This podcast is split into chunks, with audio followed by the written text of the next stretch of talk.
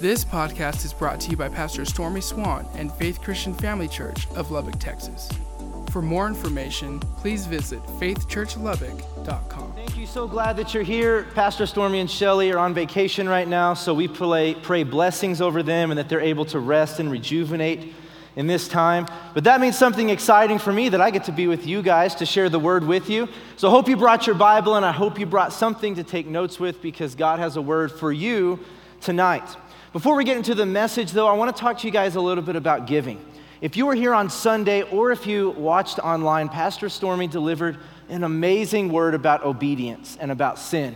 And he talked about how the original sin, when Adam took the fruit, the sin that he committed wasn't something crazy like we would think of sin today drug abuse, alcohol addictions, or, or lying, cheating, stealing, all of those things. The thing that Adam did that was sin and that banished him from the Garden of Eden was he simply disobeyed God. And so, my challenge to you today is in the area of your giving to obey God. And if you've been reluctant to obey God, take that step. Actually, giving your tithe to the storehouse is the only area in all of Scripture where the Lord says, Test me in this and see that I won't. And so we need to obey God in the area of our tithes. You know, God doesn't need our money. That's the funny thing about it. He commands that we give, but He doesn't need it. Well, how do you know that, Pastor Evan? Well, if you think about one of the most valuable things we have here on the earth, it's gold. The gold in heaven is just asphalt. They use it to pave the streets with. God doesn't need our money, but He does desire our hearts, and we give Him our heart by obeying. And so I challenge you in the area of giving to be obedient to whatever it is that God has called you to give and that He has commanded you to obey in that area. Okay? Let's pray over the tithes and offerings. Father, I thank you so much for every obedient giver in this place. And for those that have been reluctant in their obedience, I pray that tonight would be the night that they would make the decision to obey you fully and watch the blessings of God flow in their lives. In Jesus' name, amen. Hey, we have lots of different ways to give here at Faith Christian Family Church. You can do it online at faithchurchlubbock.com. You can give on our app, FCFC Lubbock, for Apple, iPhone, or Google Play. And then you can also drop your seed envelopes, checks, or cash in any of these boxes that are around the room. If you have any questions about that, our staff be happy to help you with it after service. Well, tonight, the message that the Lord put on my heart is interesting because um, I had an entire message written already, and I thought, well, I already have one, so I'll just preach that. And the Lord was pretty clear. The answer was no, you're not going to do that. I want you to preach about this. And this thing is a little bit uncomfortable for me. But that's okay because God is stretching me and growing me as He's stretching you and growing you, okay?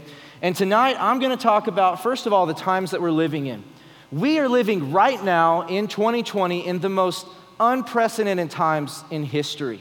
If you think about all the things that have happened since February of this year, it's unbelievable. It's mind blowing. And if you look back in February and say, Would I have imagined that the things that transpired would have happened? You would have said, Never would I have dreamed. And I'm talking about everything from coronavirus and shutdowns and lockdowns to riots and protests to political things that have happened in our world. Our world is crazy. But God warned us about that, didn't He? In the book of Luke 21, actually, Jesus said that in the last days, pestilence and cataclysmic storms would be signs of the end times. Well, what's a pestilence? That's not a word we use very often. If you look up pestilence in the dictionary, it means a fatal epidemic disease and cataclysmic storms. He said those things would mark the end times. He also said that in the end times, the love of many would grow cold. He said that, that nation would rise against nation, that kingdom would rise against kingdom. And we're seeing that like no other time in history. The love of many growing cold, nations rising up against nations, and kingdom against kingdom. You see, what he's describing there, we are in a spiritual war. And just like in a natural war, there's an enemy. And we face an enemy. And our enemy, we know him as the devil, as Satan, as that cunning serpent that deceived Adam and Eve. And he's been deceiving people ever since. And just like in a natural war, our enemy has a tactic and he has a careful, thought out plan that is thorough and that he has thought about for thousands of years. And I want to expose his plan tonight because I don't want us anymore to be blinded to what the enemy's doing. If we're going to fight a war, then we need to know the enemy's tactics. If we're going to fight a war, we need to know who we're fighting for and what we're fighting for, and the fact that we're not fighting against flesh and blood, we're not fighting against people, we're fighting against principalities and darkness and rulers in heavenly places. We're fighting against the enemy, the devil. And so, what is his plan? His plan is an all out assault on unity. Think about it. When the coronavirus first hit and we had our first shutdown here in Lubbock back in March, my thought was that the enemy was using that thing to keep people out of the church. And sure, that, that worked, but people still continue to press in in their homes. And they watch through live stream. And all across our nation, we saw churches coming together in different ways like no other time. I don't believe that that was his full goal. But I do believe his goal in all of this has been to break unity. I mean, think about it. Think about the world that we live in politics. Is there unity in our political system in this country? And there would be not a single person that would raise their hand and say, Absolutely, we have unity. No, there's hatred for both sides. There's, there's bickering and backbiting and lying and cheating and stealing. In our political system, there is, there is no unity. Think about what's happened recently, even with race how, how the enemy has put black against white, and there's been disunity and dissension between races, people that love each other. Think about the, what you've heard with policemen. And there's some people that would say, well, we have to have policemen or our society will never last. And then there's those on the exact opposite end that say we need to abolish the police. And there's, there's hatred on both sides. Think about even the church. There's, there's dissension within denominations. And certain denominations would say you have to do things this way, and other denominations would say you're wrong for doing things those way. And even in the church, there's hatred and dissension. It doesn't take long to look through your social media feed to see hatred and to see people turning against each other, even to see family members fighting and bickering and arguing through social media. And even what I mentioned earlier with, with the coronavirus, even think of, of the fact about wearing masks. And some people are all for wearing masks, and some people are all for not wearing masks at all. And it can't just be a thing where, sure, if you want to, wear it, and if you don't want to, don't wear it. No, there's hatred. You know what? One of the people in our church was talking to me the other day, and she said, uh, before masks were required in Texas, she went to the grocery store, and she has a pre existing condition in her body and she felt more comfortable wearing a mask, and so she had a mask on in the grocery store. And she said that the people who weren't wearing masks were the ones that looked so hatefully at her. And they had this judgmental glare when they looked at her. You see, it's not just about the issue on the surface, the enemy is attacking unity. And so, again, my goal today is to expose him. Why would he attack unity, though? Turn in your Bible to the book of Psalms, chapter 133. And while you're turning there, I want to define the word unity, and in a little bit, I'm going to clear up a misconception about it. The word unity, if you look in the dictionary, there's all sorts of definitions, but four of those definitions are the state of being joined as a whole. Another definition of unity is oneness. Another definition is combining all parts into one. And then this is my favorite definition of unity is, is the state of being one undivided entity. And if we think of, of any section of population, even in the church, families, businesses, I think there's few places in our world that we could say that is one undivided entity because division is so prevalent in our world. And again, I want you to recognize that this is an attack. So, the book of Psalms, chapter 133, and this is going to reveal why Satan is attacking unity chapter 1 or verse 1. How good and pleasant it is when God's people live together in unity. And in the NIV version, there's an explanation point right there. How good and pleasant it is when they live in unity. It's like the precious oil poured on the head, running down on the beard, running down on Aaron's beard, down on the collar of his robe. It is as, as if the dew of Hermon were falling on Mount Zion. For there the Lord bestows his blessing, even life forevermore. And that, verse 3, that's the ticket. That's the key, and that's why Satan is attacking unity. Did you catch what it said? It said, For there is his blessing. Well, where is there?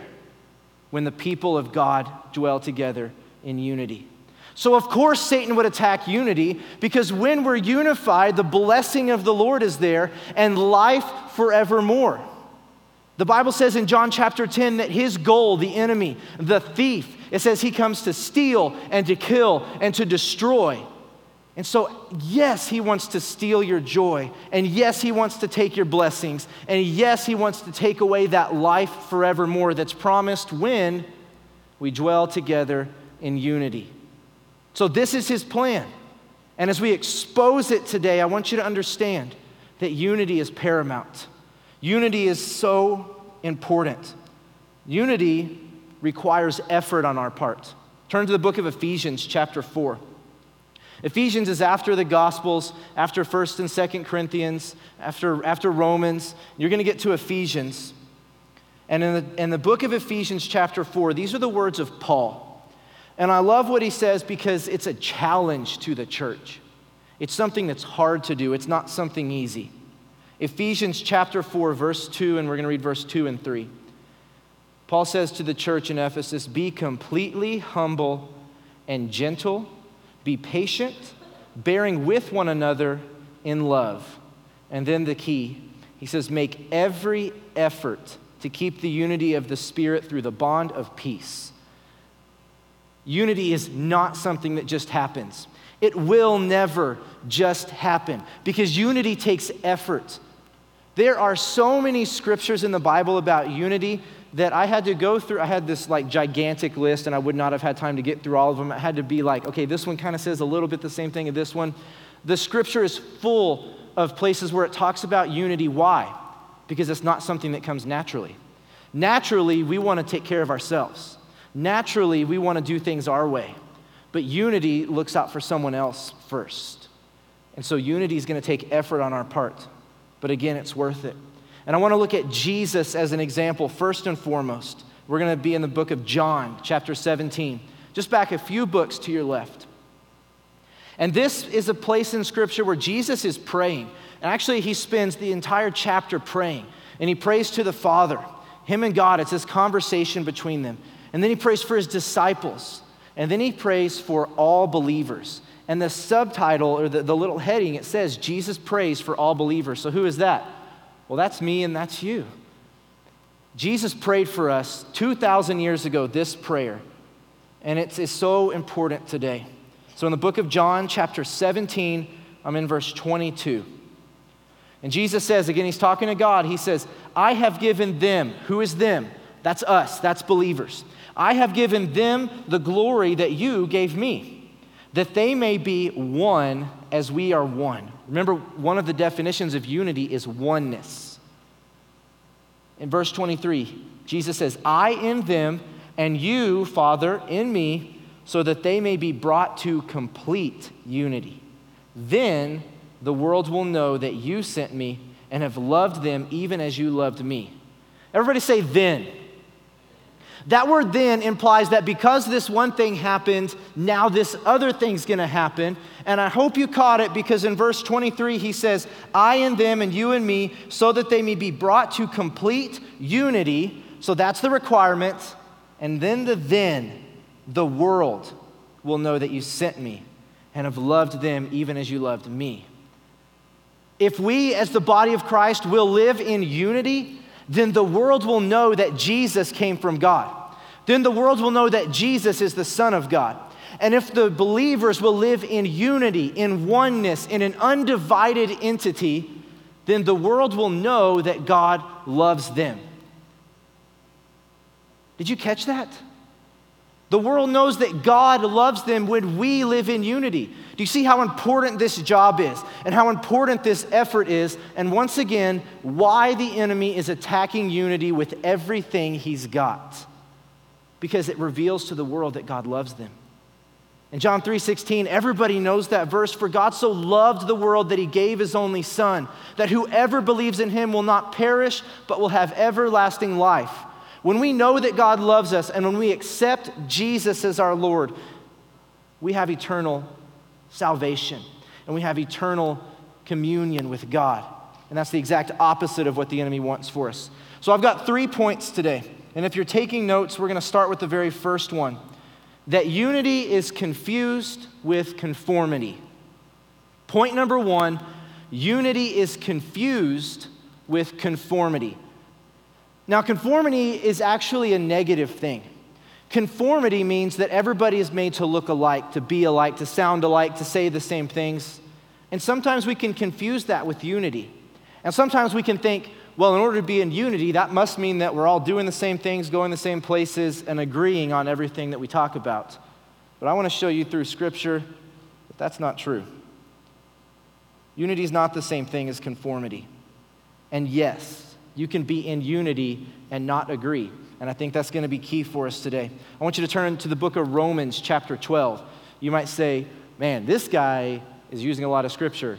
Well, why not? Because that's the word of God. That's what you need to hear, not my thoughts, anyways, right? Romans chapter 12, you should be close there if you stayed in John. Romans chapter 12, and this is in verse 4. Now, what, what Paul says here is said a lot of different places in Scripture. And it talks about how we are the body of Christ. So, verse 4 of chapter 12, it says, For just as each of us has one body with many members, or some translations say many parts, and these members or these parts do not all have the same function. So in Christ, everybody say, in Christ. In Christ, we, though many, form one body, and each member belongs to all the others. Do you see unity there? We belong to one body, undivided, a perfect whole, oneness. But each of us has a different function. Each of us has a different background. Each of us has a different experience that has shaped who we are today. Each of us has something different that we believe. Each of us serves a function in the body of Christ.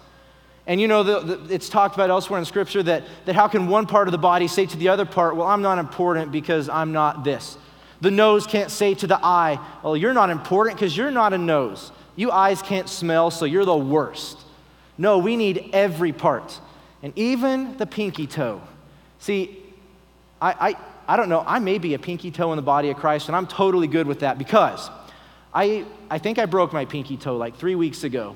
And since then, every single step hurts just a little bit, and it's the most annoying thing in history. Who's ever stubbed their pinky toe?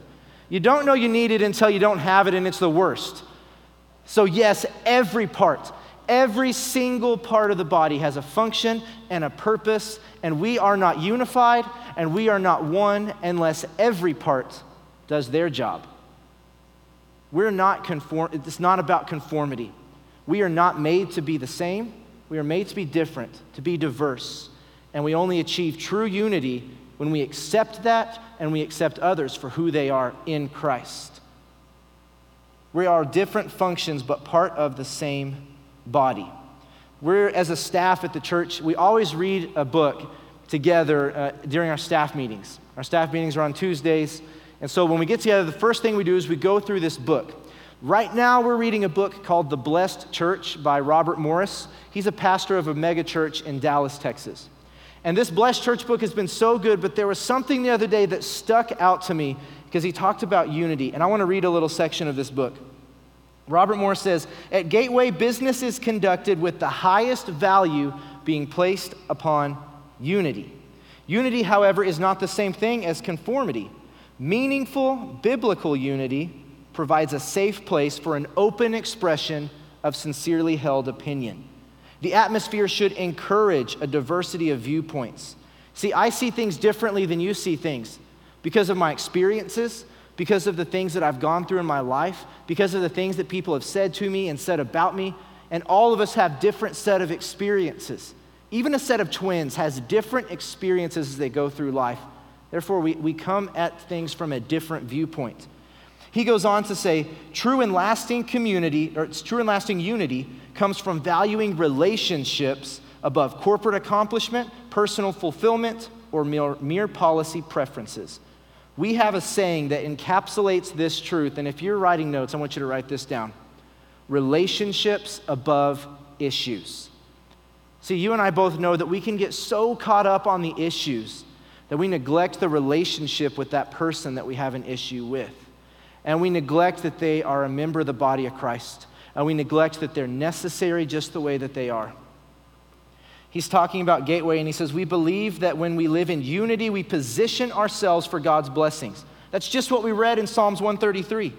Unity is paramount, but our objective is not to come into unity by finding ways to agree with each other. And that's what we're talking about with point number one. It's not the same thing as conformity. And if you're thinking like mine has been in the past that unity means that we all agree, listen carefully. Our objective is not that we come into agreement with each other. The goal is for us to come into agreement with God. When we all hear clearly and accurately what the Spirit of God is saying, unity is the natural result. It's very possible for a group of people to be in agreement with each other and yet miss God by a mile. And I hope that's never me. I hope that I never get so focused on what other people want that I miss God by a mile. And the last thing that he says is that's why the goal is to come into unity with the Holy Spirit and with what he is saying. So we're all different, and that's good. And we all have different viewpoints, and that's good. And we should celebrate and encourage and welcome each other's viewpoints as long as we are all focused on God and all focused on the Word. Because there's a caveat to all of this. You see, we should never use building unity as an excuse to excuse sin. Because there are things in the Bible that are absolute truth, and we as Christians stand on that, and we don't waver from it. But that doesn't mean that there's not different viewpoints surrounding other things, surrounding things that are not necessarily absolute truth in Scripture. And if our goal is to be in agreement with each other, we'll never obtain our goal. There is no way that, that even two people can completely agree on everything, much less an entire church, even more less an entire group of the body of Christ. We will not agree, but we can agree on one thing that this is what we live our lives on, and that this is the truth. Amen? Turn to the book of Romans, chapter 12. The first point that I talked about was, was that unity is often confused with conformity, and unity and conformity are not the same thing. To, to give an example of what this looks like, it's like a symphony. If each and every part of a symphony, if each instrument, if the violin and the viola, the wind instruments, if everybody played the same note at the same time, it would be the most boring piece of music in all of history, and nobody would like it. But the reason that a symphony is so beautiful is because each instrument plays its specific part that was assigned to that instrument. And when they do their job well, and everybody else does their job well, then the result is a symphony. And I think that a symphony is a beautiful picture of what unity is. It's all of us doing our part, all of us celebrating what each other brings to the table, and then walking in oneness, undivided. So, point one is that unity is confused with conformity. Point number two, unity is broken with offense. Point number two, unity is broken with offense.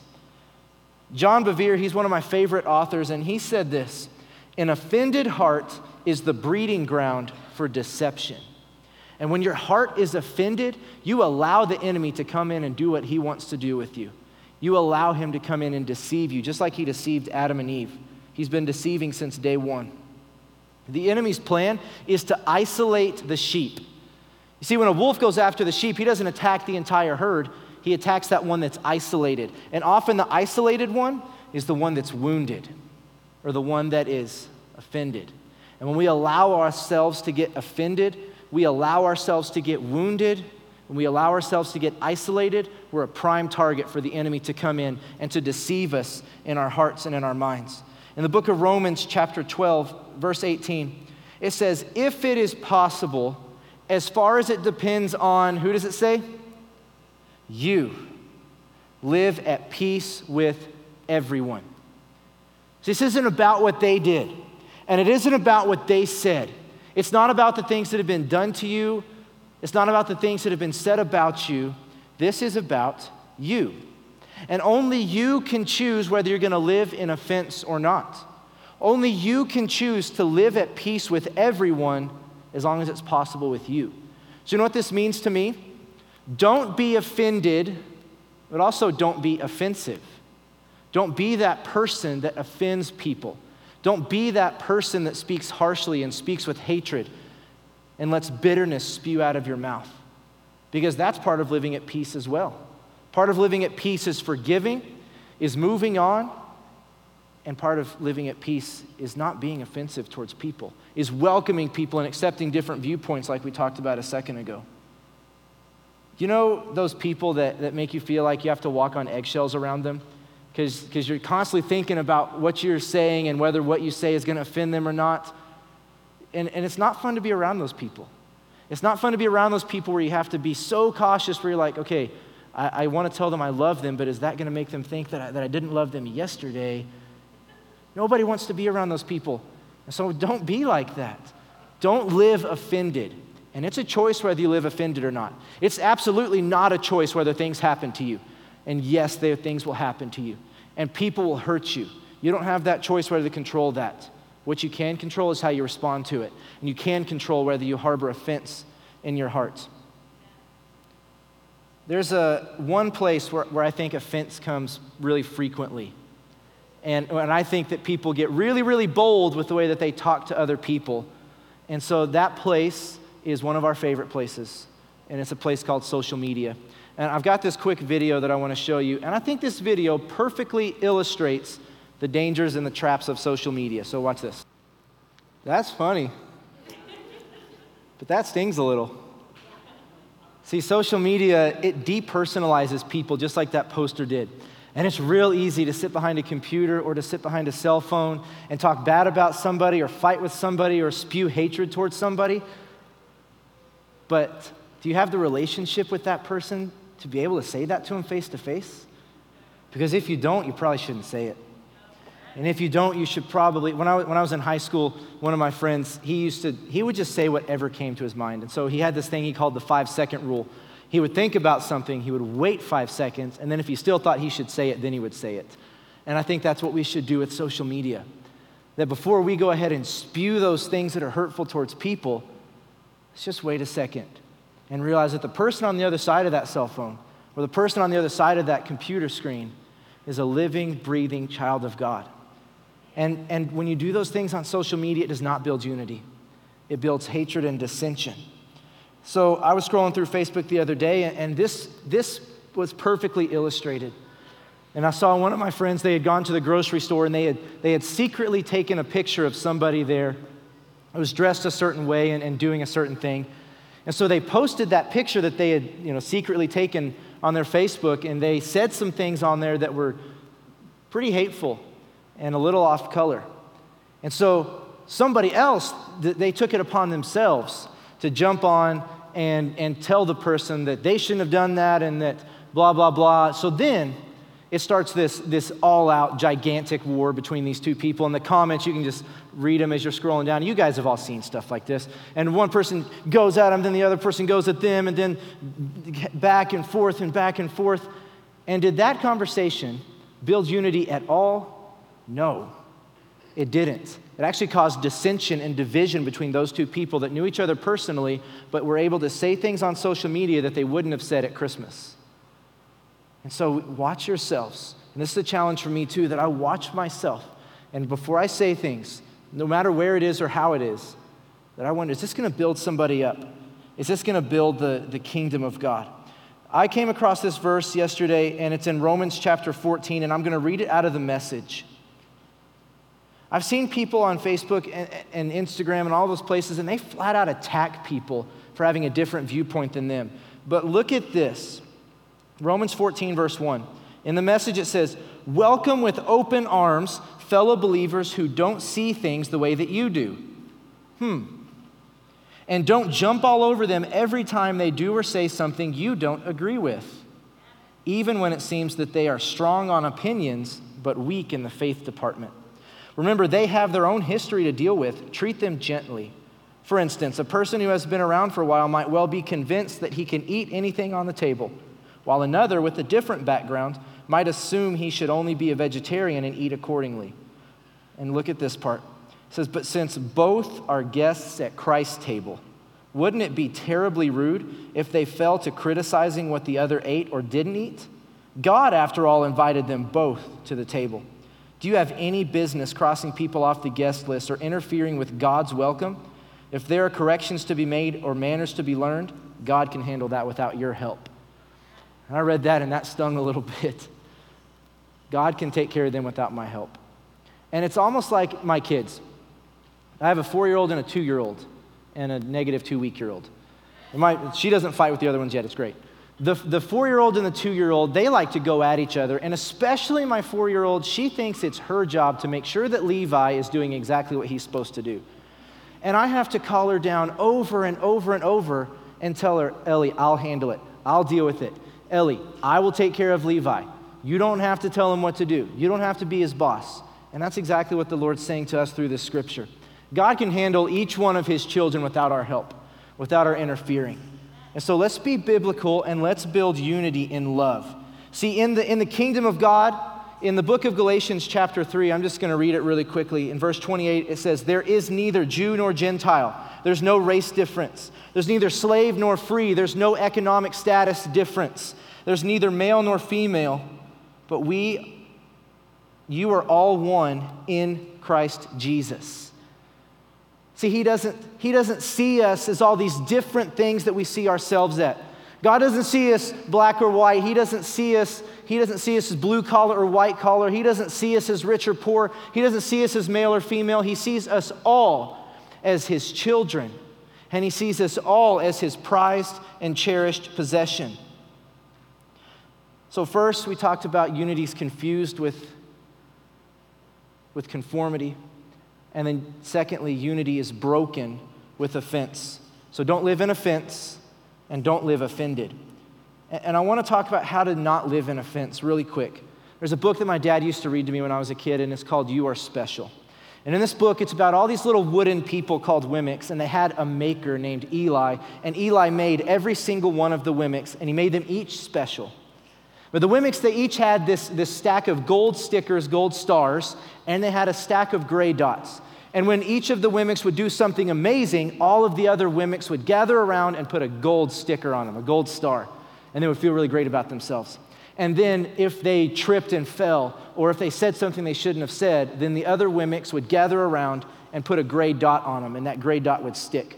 Well, there was this Wemmick named Punchinello, and he only had gray dots.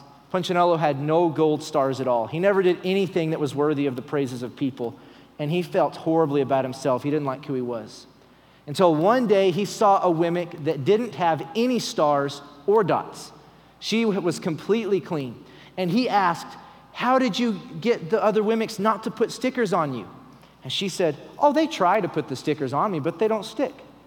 And Punchinello said, How do you get them to stick, wanting all of his gray dots to fall off? And she said, Oh, it's easy. Every single day I go and see Eli and I spend time with him. See, Eli's a picture of God, and he has made us. And when we spend time in God's presence and he tells you who you are instead of letting other people tell you who they think you are, then those offenses fall off easily.